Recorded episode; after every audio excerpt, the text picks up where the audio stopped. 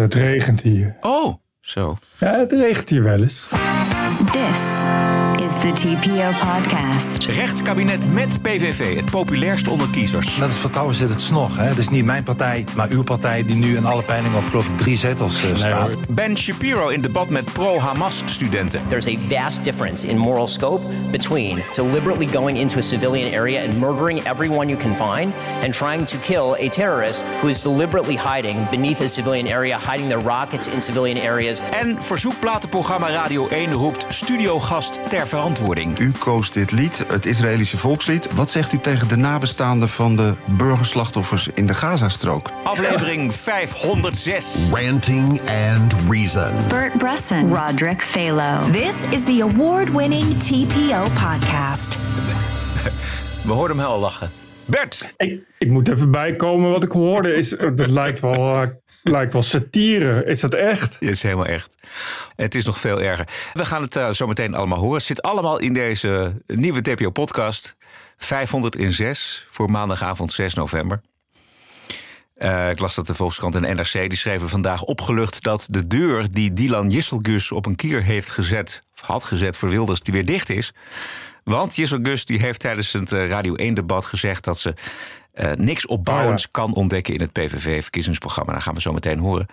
En misschien hebben ze gelijk, dat zou kunnen. Maar uit de peiling van het uh, onderzoeksbureau Ipsos blijkt vandaag dat de meeste kiezers voor een rechtskabinet gaan van VVD, NSC, BBB en PVV. Dat zat er dik in. Ik vond het opvallend toch. Zeg maar, onder kiezers is de PVV veel salonveger dan onder de partijen in de Tweede Kamer. Ja, maar goed, dat, de kiezers die kiezen al jaren minimaal 15 zetels voor PVV. Dus het is niet zo heel raar dat die salonveeg is. Ja, maar ook, dus, en ook bij de achterban de, van de VVD en, en, en de andere partijen dus. Nou ja, dat wil ik zeggen. Maar kijk, die willen natuurlijk een rechtskabinet. Ja. Omdat ze uh, de linkskabinetten, of links, maar in elk geval kabinetten met D66, zeg maar tot nu toe zijn ze wel een beetje klaar. Ja. Dus, dus ik denk dat ze niet helemaal per se. Ik weet niet of, of, of PVV salonveeg is, maar ze willen een rechts, rechtskabinet, dan maar met PVV. In de peiling is deze combinatie dus van deze vier partijen met PVV goed voor 83 zetels. Dat is een behoorlijke meerderheid. 48% van de kiezers is dus voor deze combi. En dat is nog meer dan dat minderheidskabinet zonder de PVV. Omdat op links valt weinig te halen, omdat het alleen PvdA GroenLinks. Maar ja, met wie moet je dan samen? Daar zit niemand op te wachten. Nee. Dus je zit gewoon al heel snel in die hoek. Maar ja, ik heb dus inderdaad, het leek erop dat, dat Jesselgus in elk geval al zegt dat ze nu toch niet zoveel heeft met de PVV. Ja, maar de vraag is of dat ook echt zo is. Ik bedoel, het kan ook een beetje toneelspel zijn en nou ja, andere Absoluut. zaken. En wat me ook opvallend is dat ondanks alle slijmerij van Timmermans omzicht ook voor rechts te willen gaan. Maar dan wel zonder de PVV. Want dat heeft hij eerder, eerder al duidelijk Ja. gemaakt. Uh, omzicht zegt dan tegen Tubantia vandaag: Ik zie wel een coalitie vormen van VVD, NSC, BBB, CDA, SGP en Ja21. Het probleem is natuurlijk dat zowel VVD als, als NSC de grootste partijen worden, hoe dan ook. Ja. En die willen met elkaar samen, dat, dat, dat ligt ook eigenlijk al zo goed als vast. Ja, precies.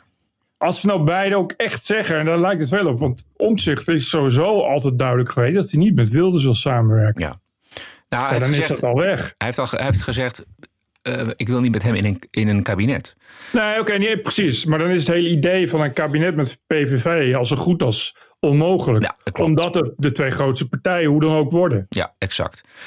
Uh, Dus dan zou je een deur op een kier kunnen houden voor samenwerking buiten de coalitie om met de PVV. Dat heb ik ook al gedacht. Weet je, dat, dat is een beetje het idee van een minderheidskabinet zonder de PVV. Dus dat je belangrijke zaken als immigratie wel kunt regelen met de PVV. Zodat je een meerderheid in de Tweede Kamer hebt.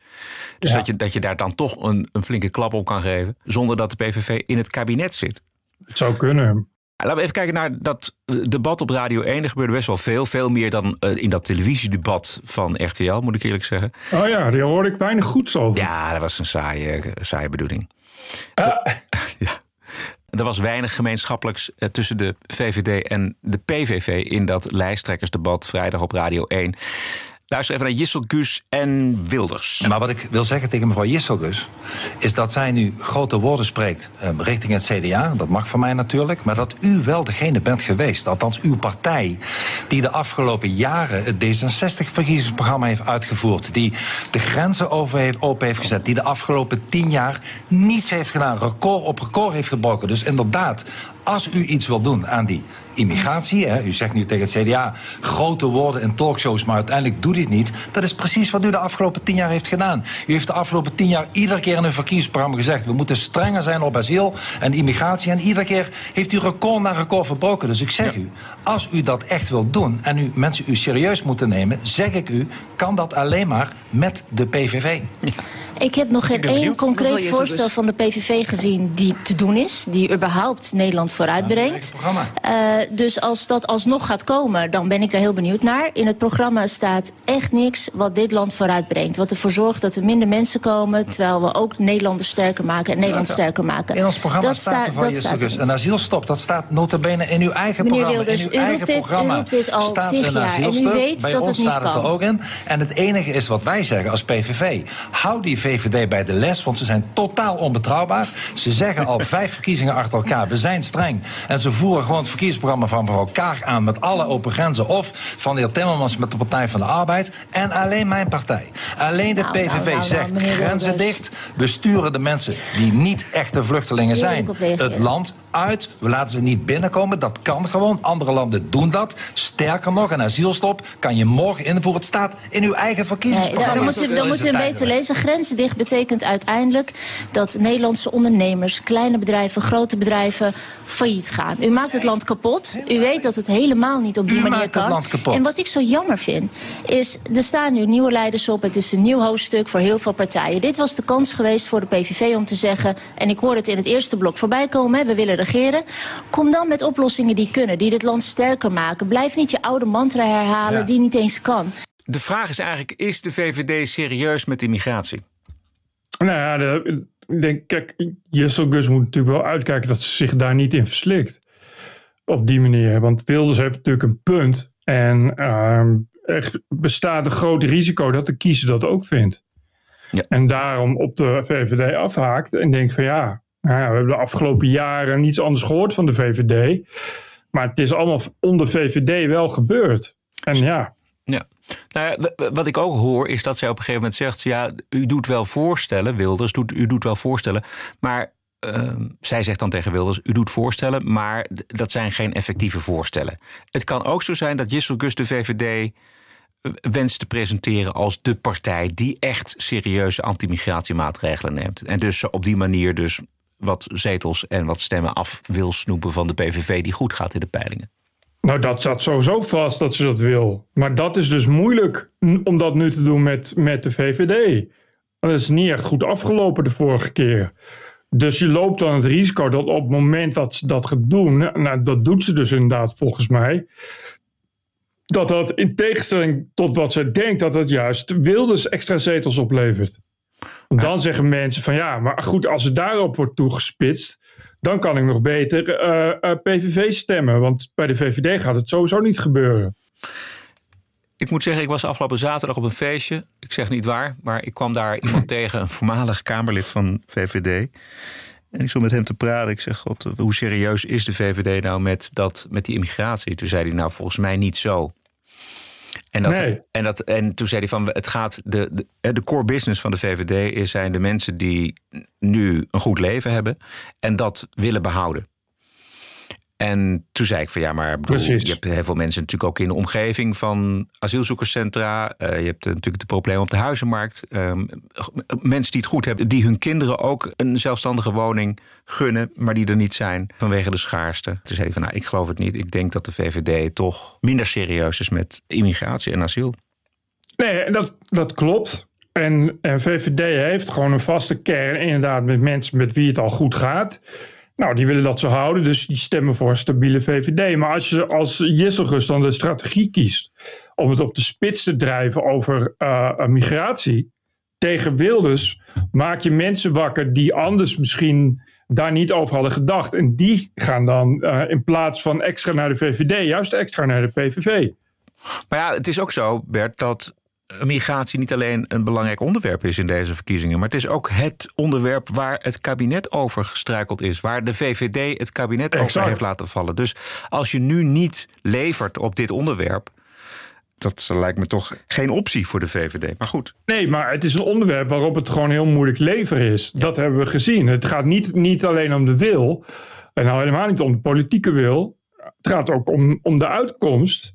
Ja, kijk naar, kijk naar Van den Burg. Weet je, die, de, de, de- het probleem is zo groot dat het gewoon niet manoeuvreerbaar is. En, dan moet je dus, en dat is dus natuurlijk de makke die, die Jesselkus heeft en Wilders niet. Wilders kan zeggen wat hij wil. Want die, is- dat is nou, die zit toch in de oppositie. En Jessegus, die kan nu wel heel stoere taal uitpraten over, over asiel en migratie. Maar je moet het wel kunnen leveren. En dat kon wel eens heel erg tegen gaan vallen. Omdat het gewoon niet leverbaar is. Nog helemaal niet binnen de komende 300 jaar. En Wilders maakt dat niet uit. Die Nee. zit lekker veilig in de oppositie. Die kan dat lekker blijven roepen. Dus eigenlijk hoor je Jessel Gus voorsorteren op dingen die niet echt mogelijk zijn.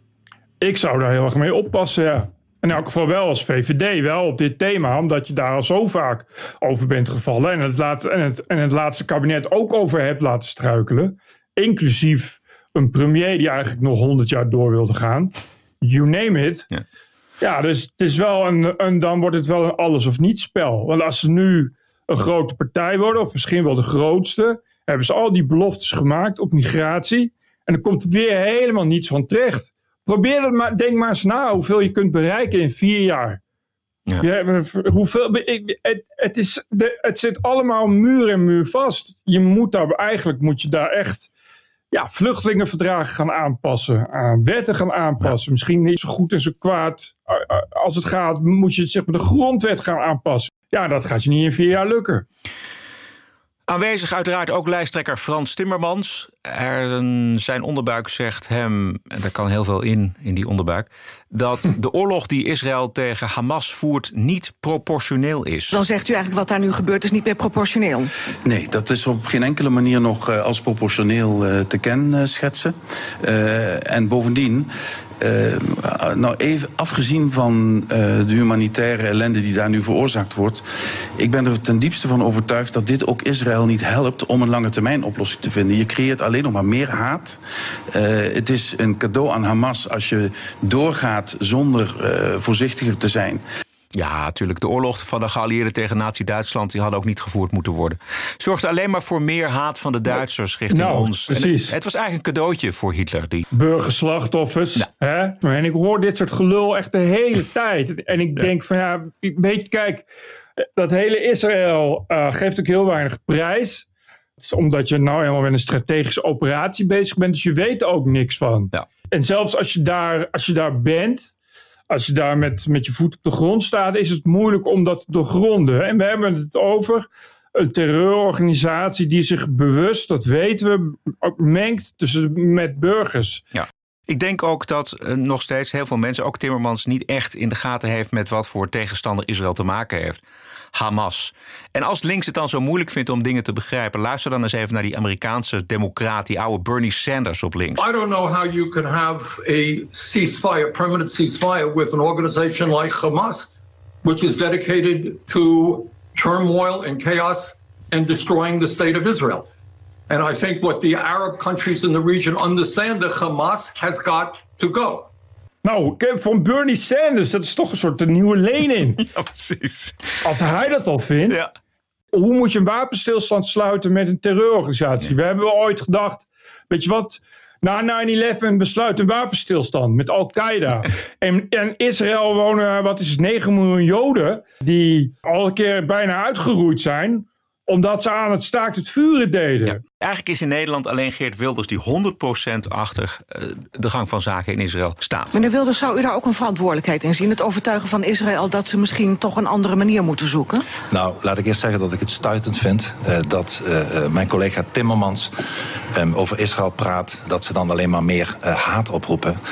Kijk, Israël eh, voert een eh, existentiële strijd. Dat kunnen wij ons allemaal niet realiseren. Wij weten niet wat dat is, maar dat betekent dat het land en het Joodse volk in Israël om zijn bestaan vecht. Zij hebben niet aangevallen, zij zijn aangevallen en er is een massamoord op ze gepleegd. En ik vind eh, dat ze, dat vinden volgens mij alle drie hier, eh, dat ze ehm, hard moeten terugslaan. En volgens mij gebeurt dat wel proportioneel. Dat is het verschil wat ons en de Israëli's, ehm, het, ons onderscheidt van terroristen als Hamas. Dat wij van het leven houden en zij van de dood. En ik ken geen Israëli, geen militair en geen politici. En ik ken er veel. Die niet zelf ook intrinsiek willen, zoals ieder normaal mens wil, dat er zoveel mogelijk burgerslachtoffers worden vermeden. Maar je kan geen oorlog voeren um, zonder een oorlog te voeren. Dus je zal als Hamas bijvoorbeeld eh, zichzelf in vluchtelingenkampen, leiders van Hamas verschuilt en je wil die uitschakelen, dan is er één alternatief. Of je doet niks, of je doet wel wat en je neemt een risico. Maar dat gebeurt op de meest proportionele wijze. En nogmaals, als ik minister-president zou zijn, eh, zou ik niet praten over internationaal recht. Nogmaals, we hebben hier over een land dat net als ons eh, de liefde voor het leven en het bestaan van zijn volk heeft. Maar ik zou dan voluit de steun voor Israël iedere dag opnieuw benadrukken. Er zijn geen grenzen dan? Natuurlijk zijn er grenzen. Maar nogmaals, we doen nu net alsof Israël gelijk te stellen is met Hamas. Dat zijn ze niet. Het is een democratie. Zij willen niet. Geen enkele Israëli wil dat er onnodig burgerslachtoffers vallen. Maar zij moeten, de terroristen van Hamas, moeten ze uitschakelen. En iemand zei het net al, volgens mij mevrouw Yisselgus. Het is niet alleen Hamas. We hebben de islamitische jihad. We hebben Hezbollah. We hebben Iraanse facties in, in Syrië. We hebben, we hebben overal om hun heen zijn mensen die niet niet alleen oorlog willen, maar die vinden, net als helaas hier in Nederland, dat de Palestina van de rivier tot de zee moet worden bevrijd. Met andere woorden, dat Israël en het Joodse volk moet verdwijnen. En als we ergens achter moeten staan, dan is het achter Israël die dit niet verdient. Mevrouw Jesselgus? En als je dan vervolgens zegt er moet een staakt het vuren komen, dan zeg je tegen al die terroristische organisaties waar Israël door omringd is, dan geef je als internationale gemeenschap een signaal af. Israël, uh, je staat alleen, je kunt jezelf niet meer verdedigen. En dat is ook de reden waarom ook zoveel andere Europese landen en wereldwijd andere landen ook tegen die resolutie hebben gestemd. Ja, hier staan Gus en Wilders bij elkaar. En terecht. En terecht. Ik denk dat uh, Wilders het heel duidelijk en heel goed en heel realistisch onder woorden brengt. En dat de rest poep is. Wees blij dat het niet proportioneel is. Proportioneel is het als Israël commando's stuurt om willekeurige burgers in Gaza zoveel mogelijk te martelen en te vermoorden en te verkrachten en leven te verbranden. Uh, dat is proportioneel. Maar dat doet Israël niet, omdat Israël wel gewoon een beschaving is en wel gewoon een ethiek heeft. Dus voert Israël uh, een oorlog zoals je een oorlog hoort voeren. Namelijk, je waarschuwt burgers dat ze weg moeten gaan uit een gebied wat gebombardeerd is. En vervolgens bombardeer je commandostructuren van waaruit terroristen zich organiseren.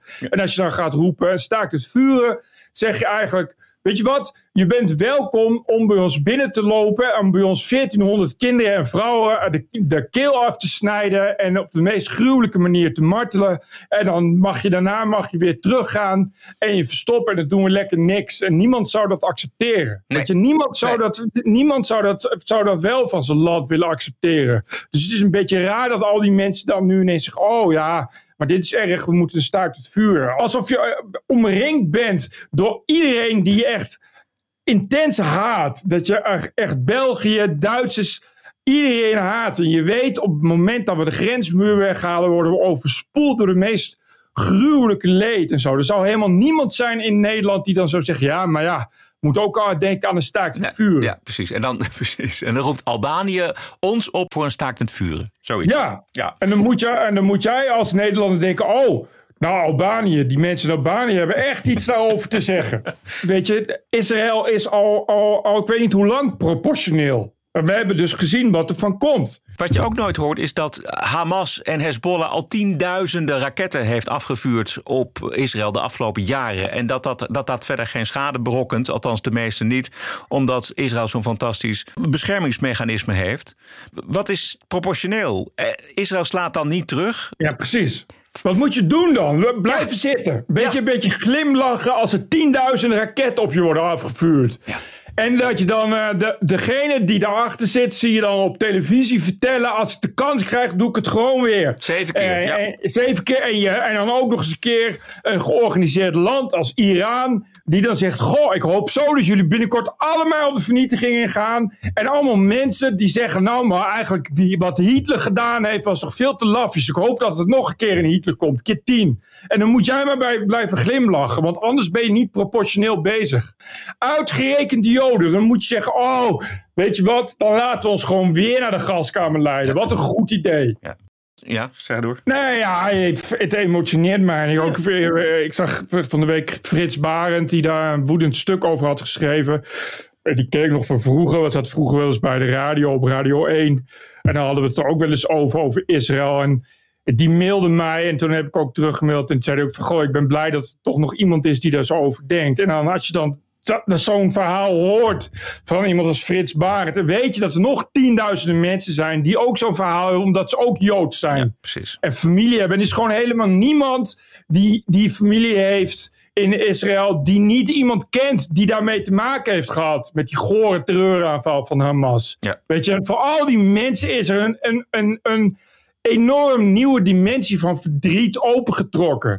En gewoon weer, weet je, en er was al een dimensie van verdriet. Want, het, want de beschaafde landen destijds, het beschaafde Duitsland, kon het ook niet laten om de Joden te haten. Weet je, en toen dachten die Joden dat ze nu weer in veiligheid waren. En dan gebeurt het gewoon weer. En weer komen dan de beschaafde landen die zeggen: ja, maar jij, je moet ook niet zo, uh, niet zo gemeen doen, niet zo hard terugslaan. En dat is toch ziek? Ja, en ik erger me ook wild aan zo'n Volkskrant van morgen weer. Alle stukken gaan over Gaza en hoe erg het is. Zelfs een heel groot stuk over hoe moeilijk het toch is om verslag te doen vanuit Gaza. Niets, maar dan ook helemaal niets over de andere kant belicht, verteld.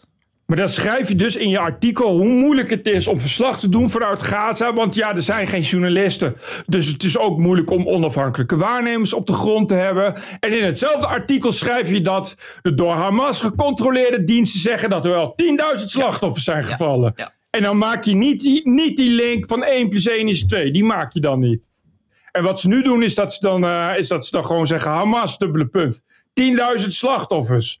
Alsof het prima is als je opschrijft Goebbels, dubbele punt. Zijn maar 1 miljoen Joden vergast. Weet je, alsof het dan oké is. Ja, exact. Die stemming in de media waar wij het nu over hebben, dat hoorden we vanmorgen op een hele bijzondere manier op Radio 1. Een van de populairste onderdelen van de nieuws- en sportzender Radio 1 is het verzoekplatenprogramma van Ingrid Kersenboom. Uitgenodigd was de nieuwe fractievoorzitter van de SGP, dat is Chris Stoffer. Meneer Stoffer, eh, luistert u thuis muziek? Beperkt. Beperkt. Ja.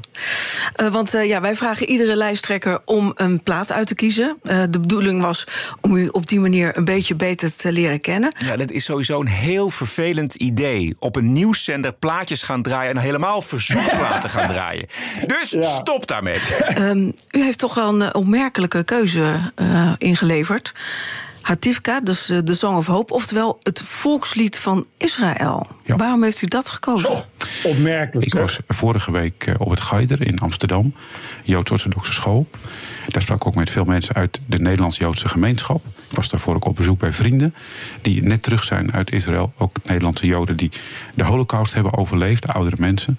En ik merk dat de Joodse gemeenschap in Nederland het zo zwaar heeft. Met ook alle leuzen die bijvoorbeeld geprojecteerd worden hier op het Mauritshuis. Dus het is voor mij ook een hart onder de riem voor eh, de Nederlands-Joodse gemeenschap hier eh, in ons eigen land. Nou, toch hier even over. U begint eh, het eerste hoofdstuk van uw verkiezingsprogramma met eh, de volgende tekst. Ongeveer driekwart van de Nederlanders maakte zich in 2022 zorgen over toenemende verharding en polarisatie in de samenleving, politiek, de media. Tegen die achtergrond is het belangrijk om te zoeken naar meer verbinding, gemeenschappelijkheid. Dat zou kunnen als we elkaar zouden kunnen aanspreken op gemeenschappelijke normen en waarden. Als u zo'n nummer uitkiest, is dat dan zoeken naar gemeenschappelijkheid? Het is toch schandalig. Stoffer gaat gewoon, die legt gewoon netjes uit dat de Joodse gemeenschap in Nederland keihard slachtoffer is van antisemitische pro-Palestina gaaiers. Is Kersenboom eh, niet van op de hoogte blijkbaar. En zij excuseert zich van tevoren voor het draaien van het Israëlische volkslied. Luister. Het is uw verzoek en dus gaan we er naar luisteren. Dank u wel.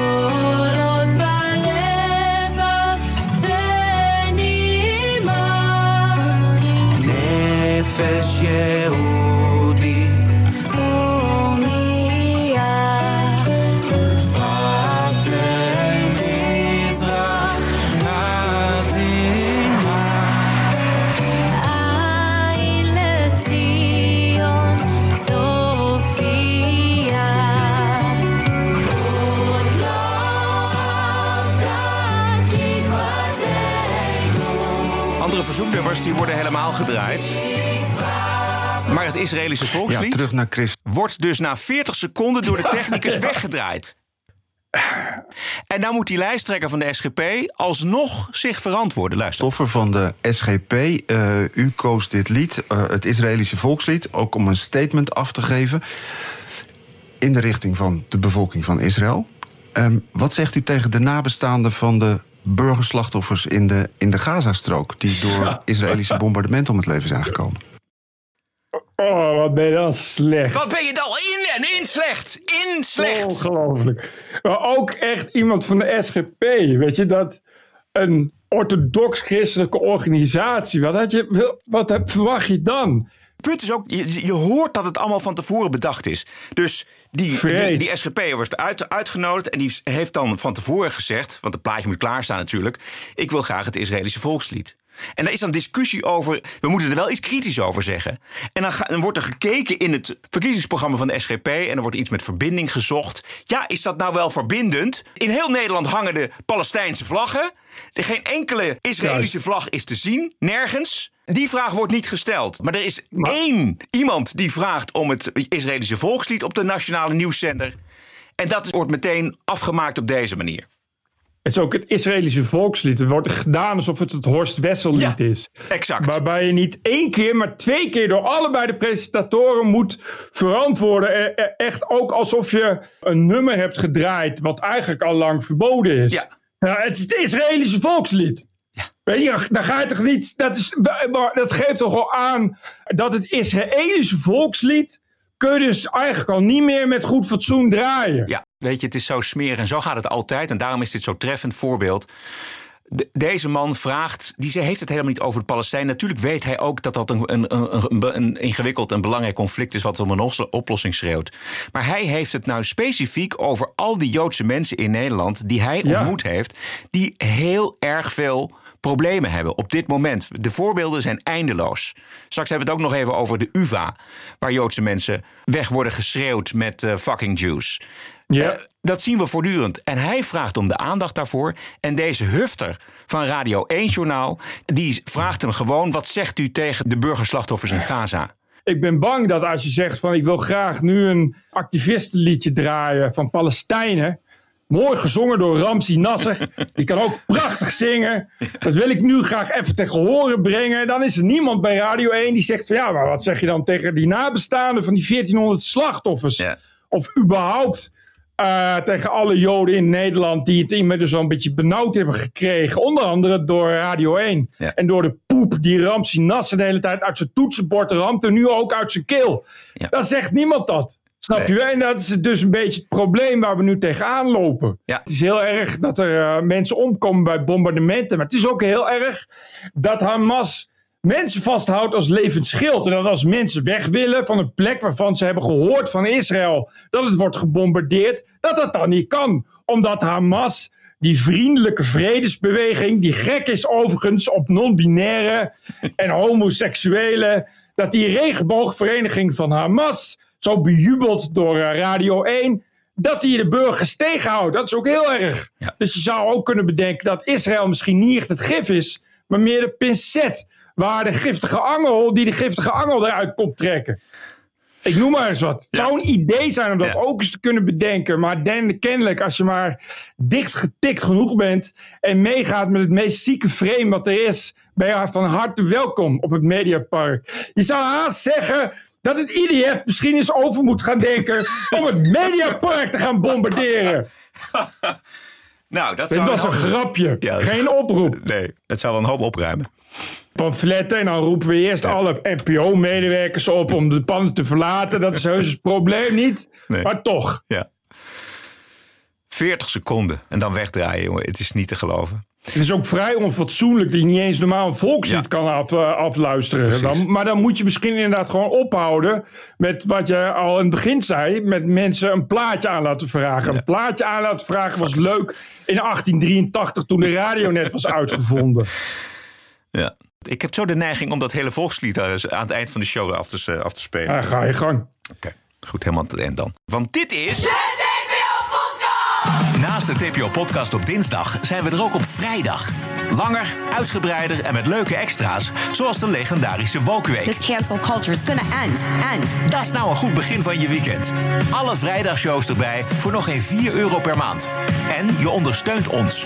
Reclamevrij en 100% onafhankelijke opheldering over het nieuws en de nieuwsmedia. Keep the show running. Word vrijdag abonnee en ga naar tpopodcast.nl. Let's do it.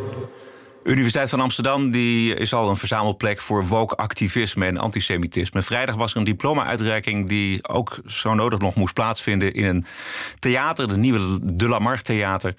En er stond een Palestijnse student die mocht een heel verhaal houden over hoe erg Israël allemaal is. En toen de ouders van een Joodse student eh, uit de zaal wegliepen, eh, werden ze nagejoeld met fucking Jews. Inmiddels staat het schaamrood op de kaken bij de leiding van de Universiteit van Amsterdam, maar allemaal te laat, te laat, te laat, te laat. Ik geloof dat die ouders en die zoon die werden ook nog op de universiteit uitgenodigd om onder te duiken in een apart kamertje. Ja, ja, maar het was dus een diploma-uitreiking van, ik geloof, bedrijfskunde of, of iets, Ja. eh, iets in die richting.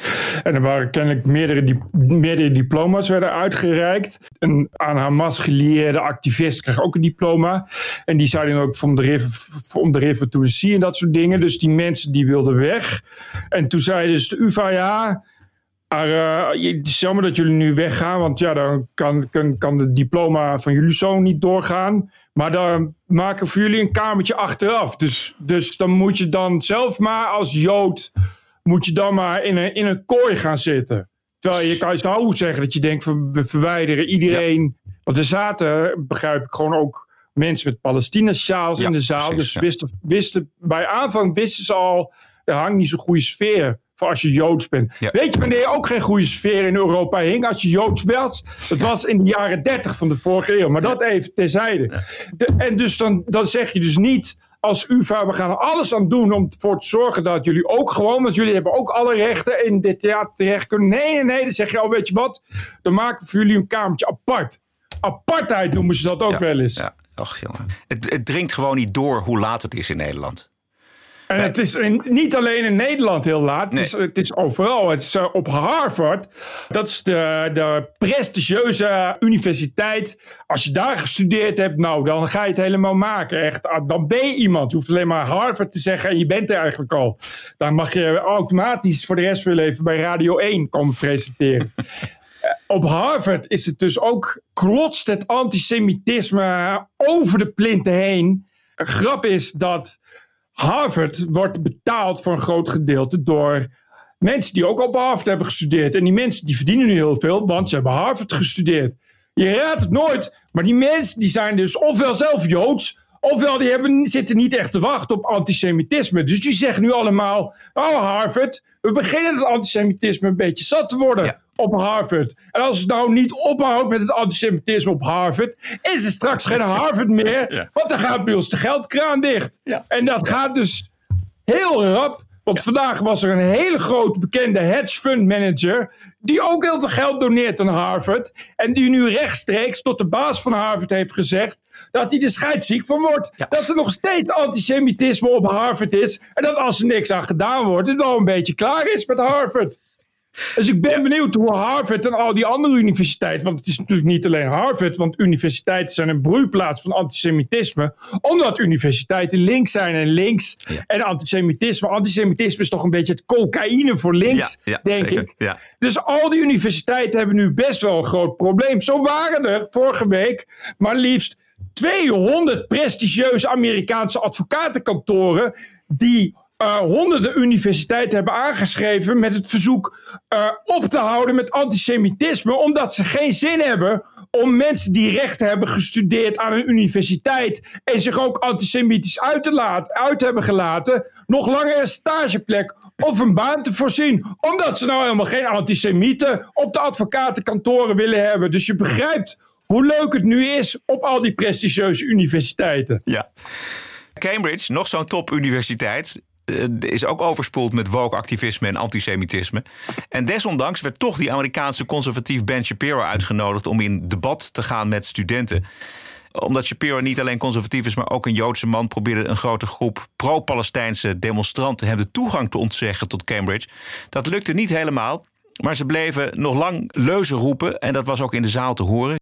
Eh, Ben Shapiro stelt zich de vraag: wat is er aan de hand in het Westen? Dat zoveel mensen in pro-Palestina demonstraties Israël het liefst zien verdwijnen van de River to the Sea. En eh, Ben is een snelle prater, eh, dus hij zegt veel in korte tijd. The real question is why that has become such a common sentiment in the West. You see 100,000 people marching in the streets of London in a pro Hamas rally. Or why it is you see widespread sentiment honeycombed throughout American universities and universities throughout the West in favor of Hamas after Hamas committed the worst pogrom against Jews since the Holocaust. And let me be extremely clear about this. I brought some visual aids for those people who don't actually believe what is eminently true, which is that Hamas is not the same as the West. Hamas is not morally equivalent to Israel. If you don't believe me, this is what Hamas is. Hamas is murdered babies, babies burned in their cribs. What Hamas is, is Shani Luke. Shani Luke's body was, her head was found today, her skull was found today. She's a young woman, she's 22 years old, and she was murdered by Hamas and taken back to the Gaza Strip where she was put in the back of a truck.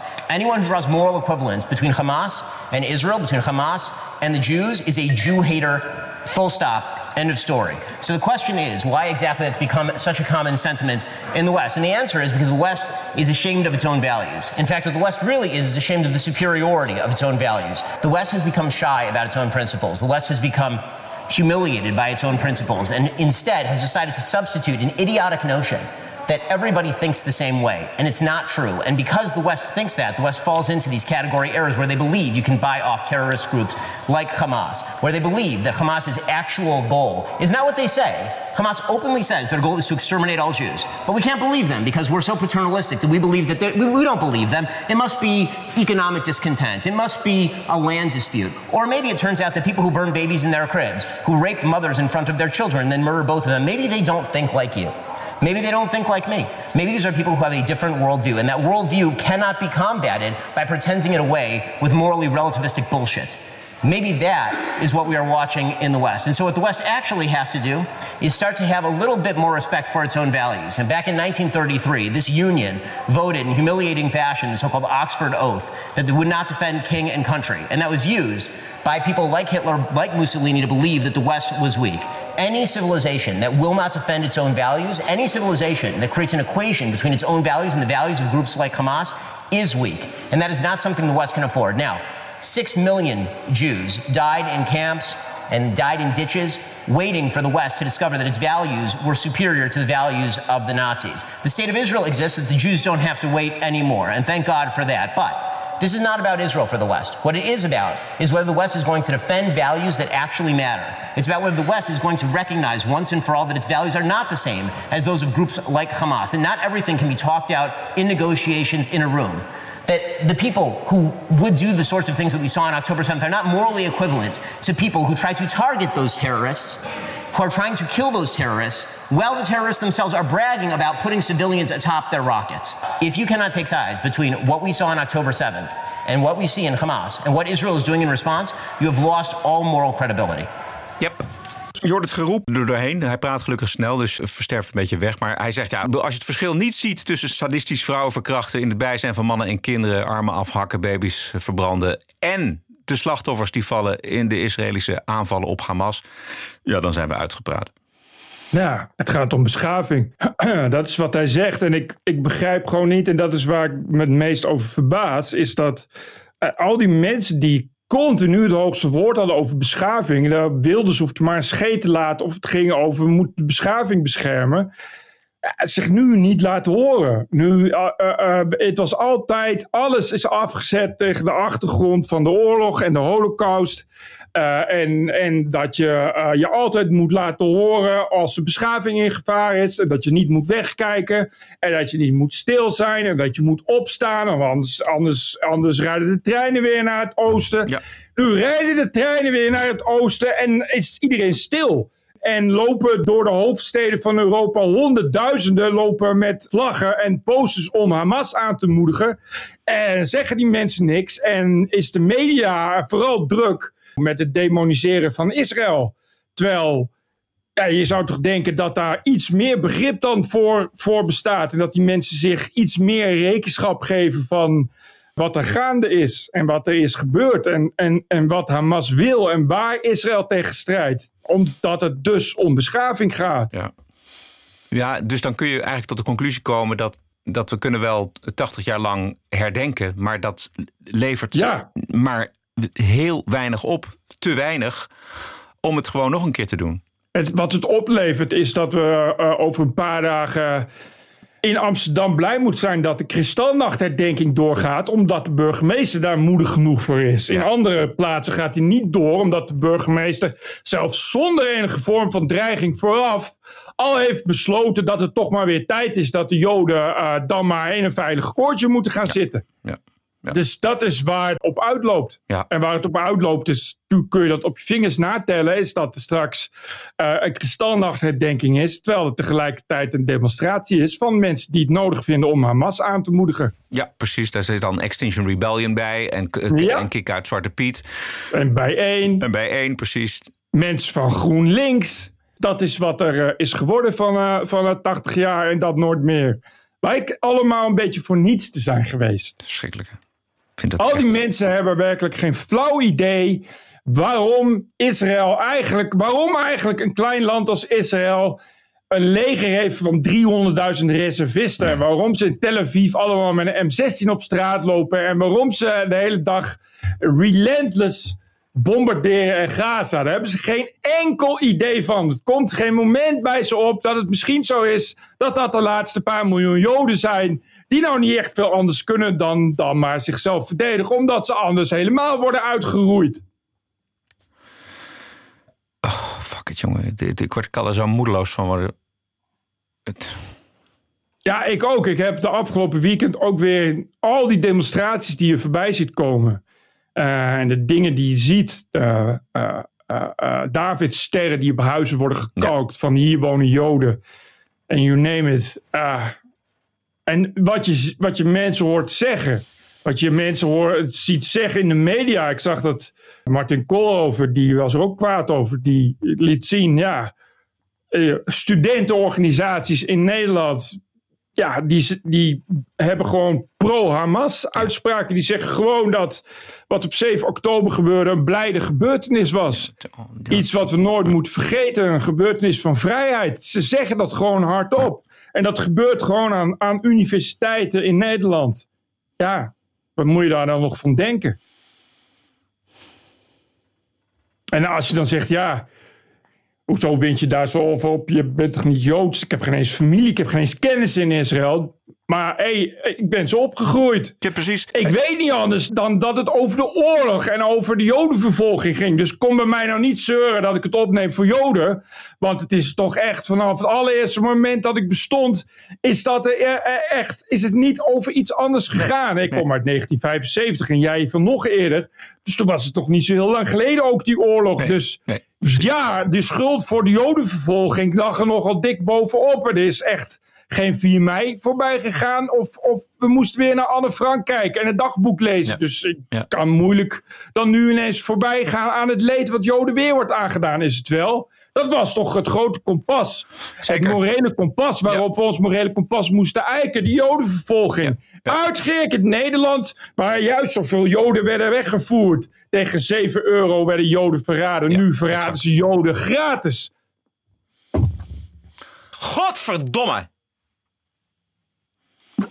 Ja, dat is het toch? Dat is 80 jaar voor niks herdenken. Dat is eh, ja. een, een natie die er helemaal geen fuck van bakt. Die vroom op 4 en 5 mei roept dat het nooit meer mag plaatsvinden.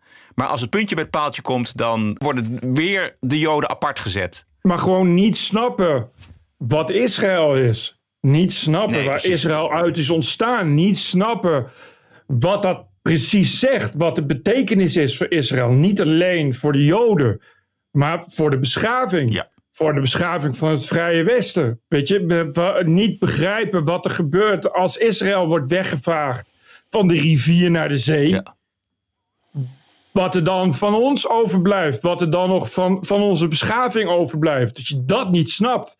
En dat je dat niet snapt omdat je nu 18 bent en al je informatie van TikTok en eh, Instagram haalt, is één ding. Maar we hebben het toch allemaal ook over volwassen journalisten. Astrid Kersenboom en die andere uh, randdebiel die daar zit bij Radio 1 weet toch echt wel waar het over gaat. Toch stellen ze die vraag. Een kritische verantwoordingsvraag die ze anders nooit stellen. Ja, precies. Snap je? Dan weet je dus wel waar, waar, waarom die vraag wordt gesteld. Want normaal, normaal denk je van, goh, kunnen ze bij Radio 1 niet eens een kritische vraag stellen? Weet je, ja, maar nu is het ineens wel. Nu moet je ineens niet één keer, twee keer verantwoorden om God beet het. eh, eh, het volkslied van Israël. Alsof het het Horst Wessel-lied is. Ja, dan kun je je afvragen wat er precies is misgegaan. Misschien hebben die mensen wel elke keer 4 mei gemist. Weten ze echt niet wie Anne Frank is. Maar I doubt it. Ik denk dat die mensen dat heel goed weten. Sterker nog, ik denk dat eh, Astrid Kessenboom en die randdebiel van Radio 1 wel elke 4 mei op de Dam staan. Het liefst vooraan, zodat ze ook een beetje zichtbaar zijn met de camera. Kijk, ons is deugen op 4 mei. Maar nu het puntje bij paaltje komt en er echt gedeugd kan worden, is het ineens, zijn ze niet thuis. Dan zeggen ze ineens, daar is de draaikast. Meneer van de groene politie, en ik hoef je 7 gulden ook niet, want ik doe het gratis. Graag gedaan. Nou, ik heb me wel echt genoeg opgewonden over, eh, eh, over Israël en de Joden. Ja. Maar iemand moet het doen, is goed, een Bert. beetje weinig in de media goed, en de precies. Nederlandse media. Waar, waarin het gebeurt. Eh, en dat is toch opmerkelijk. En ik vind het ook heel raar dat er gewoon heel weinig gedaan wordt tegen al dat soort demonstraties. Dan wordt ineens gezegd, ja, maar ja, vrijheid van meningsuiting en oei, oei, oei. Wij zitten er ook mee, maar ja, we moeten toch ook eh, eh, hebben dat mensen hun dingen kunnen uitdrukken. Ja, maar hey, je zou er ook iets op kunnen zeggen. En eh, als je normaal eh, met een eh, prinsenvlag staat, gaat, gaat staan zwaaien, gaat het nationaal daar een week lang over. En nu kun je met allerlei eh, radicaal-islamistische vlaggen zwaaien. En er is niemand die het zegt. En dan zegt zelfs de deskundige van de politie: ja, nee. Dat is, niks, dat is niet erg, er is niks aan de hand. Weet je, dus die stilte, die oorverdovende verschrikkelijk, stilte. verschrikkelijk, verschrikkelijk. Continu niks, niks zeggen. Als daar, wordt, als daar eh, posters van ontvoerde kinderen van, van muurtjes worden getrokken en worden beklad. En als er, eh, het museum in Amsterdam wordt beklad door een of andere achterlijke actiegroep. Dat je daar dan niks van zegt. en Dat het allemaal maar prima is. Dat je dat allemaal maar laat gaan in de media. Dat vind ik toch wel heel, heel erg zorgelijk. Volgens mij was de Universiteit van Amsterdam ook nog bij die diploma-uitreiking had, eh, op de dag zelf, vrijdag, had gezegd: ja, er is ook sprake van vrijheid van meningsuiting. Ja, dat zeggen ze de hele tijd. En dat is ook zo. Maar je kan er ook iets over zeggen. Want als er, dan, als er iemand is die tijdens zijn speech of tijdens zijn diploma-uitreiking een speech houdt waarin hij pleit voor het uitroeien van alle moslims en voor het, voor het deporteren van moslims uit Nederland, reken dan maar dat je dan ineens niet verder mag gaan. Reken dan maar dat ze dan niet zeggen tegen de moslims in de zaal, oh we zoeken voor jullie een apart zaaltje. reken dan maar dat ze dan niet zeggen, oh maar er is ook vrijheid van meningsuiting. Nee, want dan ben je een islamofoob. Terecht hoor. Maar dan ben je gevaarlijk en extreem rechts. En word je geïnterviewd door Loes Rijmer op de voorkant. Of ze sturen Margriet Oostfront. Sturen ze om een mes in je rug te steken. Via, via een zielig, hysterisch, eh, hypocriet eh, artikel. Wat dan voor een columnistisch interview doorgaat of zoiets. En weet ik veel wat. Maar nu, nu zeggen ze letterlijk: we gaan de Joden nog een keer. Hitler heeft zijn werk niet afgemaakt. En dan zeggen ze niks. Dan is het geen extremisten. Dan is het geen radicalisme. Nee, dan is het ineens eh, eh, een, een cultu- Hamas is een culturele beweging met een militante tak. Ja, fuck them. Tot slot nog twee dingetjes. Afgelopen vrijdag hebben we het gehad over de, het, het, oorlogsgevaar in het noorden, Hezbollah in Libanon. Eh, we waren nog te vroeg voor de speech van Hezbollah-leider Nasrallah. Uiteindelijk bleef het bij woorden. Dit is een korte samenvatting. Uh, we listened to Hassan Nasrallah's long and rambling speech. I admit it was so boring. I don't know whether his speechwriter was killed in recent IDF strikes on Hezbollah up in the north. I would note that despite the large crowds, Mr. Nasrallah himself was not on stage. He was hiding in a bunker uh, like a coward. And if I were giving a long hour long speech defending the pedophile rapists of Hamas, I would be afraid to show my face in public as well. Ja, Precies. Juist. Dit was een Israëlische satiricus. En dan tot slot nog iets over, want dat vond ik toch wel prachtig. En nog even terug naar die verkiezingscampagne. Lesje discussiëren van Geert Wilders. Hij staat tegenover Rob Jetten en veegt met hem de vloer aan in minder dan een minuut. En ik zeg u, met het vertrouwen zit het snog. Hè? Het is niet mijn partij, eh, die, maar uw partij, die nu in alle peilingen op geloof ik drie zetels eh, staat. hoor, u moet wel een dus als het gaat om vertrouwen. Uw obsessie met eh, D66 krijgen we, excuses, vier zetels staat. Want u bent ongeveer eh, alles kwijtgeraakt wat u had eh, toen u aan de vorige periode begon. Dus kom mij niet aan dat mensen mij niet vertrouwen. De PV doet het goed in de peilingen. Uw partij bestaat bijna niet meer in de peilingen. En dat komt omdat wij luisteren naar de mensen. We hebben geen links-liberale idealen. U krijgt het voor elkaar en u bent daar niet de enige in. U bent er wel een van de personen voor die zegt dat er wel de helft van de Nederlanders, bijna de helft, vanwege de vaste lasten, einde van de maand hun rekeningen niet meer kunnen betalen, zegt u dat uw links-liberale hobby's over klimaat, over asiel, over weet ik wat dan ook, dat die voorrang geven. En als je nou op een of andere manier het vertrouwen kwijt wil raken van de burgers, is dat je alleen maar naar je eigen idealen luistert en dat je niet kijkt naar de problemen die de mensen hebben. En daarom staat u op drie zetels. Juist. Dit is zo goed, jongen. Het is, het is expres in het begin je vertellen met drie zetels. Hè, dus, eh, volgens de hond eh, gisteren waren er, zijn het er vier. Maar Jetty Ja. die dan iets mompelt van... eh, ja, maar het zijn er meer. En dan op het eind nog een keer die drie zetels noemen... en daartussenin precies het probleem van D66 neerzetten. Ja, ik vind het uitmuntend.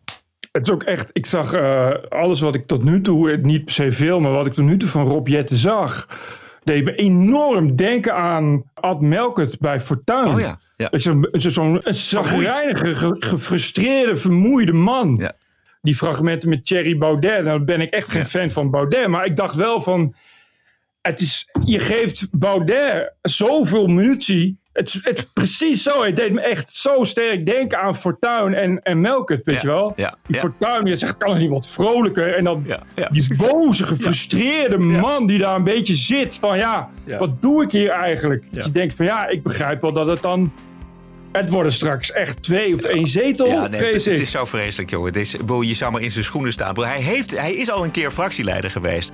Toen moest Kaag het worden. Die mislukte, weggegaan. Nou, dan maar weer Rob Jetten. Dus hij doet, nog, hij doet het werk wat hij al gedaan heeft. En dan ook nog eens een keer uit gaan leggen aan de achterban... dat je eerst 24 zetels had... en dat het er waarschijnlijk te vier worden. Ja, maar maak er dan iets van. Dit was het. Of Dit nog meer. We zijn leeg. Nee. We zijn allemaal leeg. Ik heb mijn, mijn, mijn, eh, mijn Joods koosje kruid al wel verschoten. Elke dinsdag, elke vrijdag online via je favoriete kanalen. Help ons, steun ons en doe jezelf een groot plezier met de TPO Podcast op vrijdag. Heel goed begin van je weekend is dat. tpopodcast.nl kom je vanzelf op onze Petje Af pagina. En daar kun je kiezen voor een maandabonnement of een proef... of een twee maands abonnement op proef of meteen een heel jaar. Het is allemaal bijna voor niets. tpopodcast.nl Blijf luisteren voor het Israëlische volkslied. Veel dank, stay cool. En tot vrijdag. TPO Podcast. Bert Bruson, Roderick Balo. Ranting and Reason.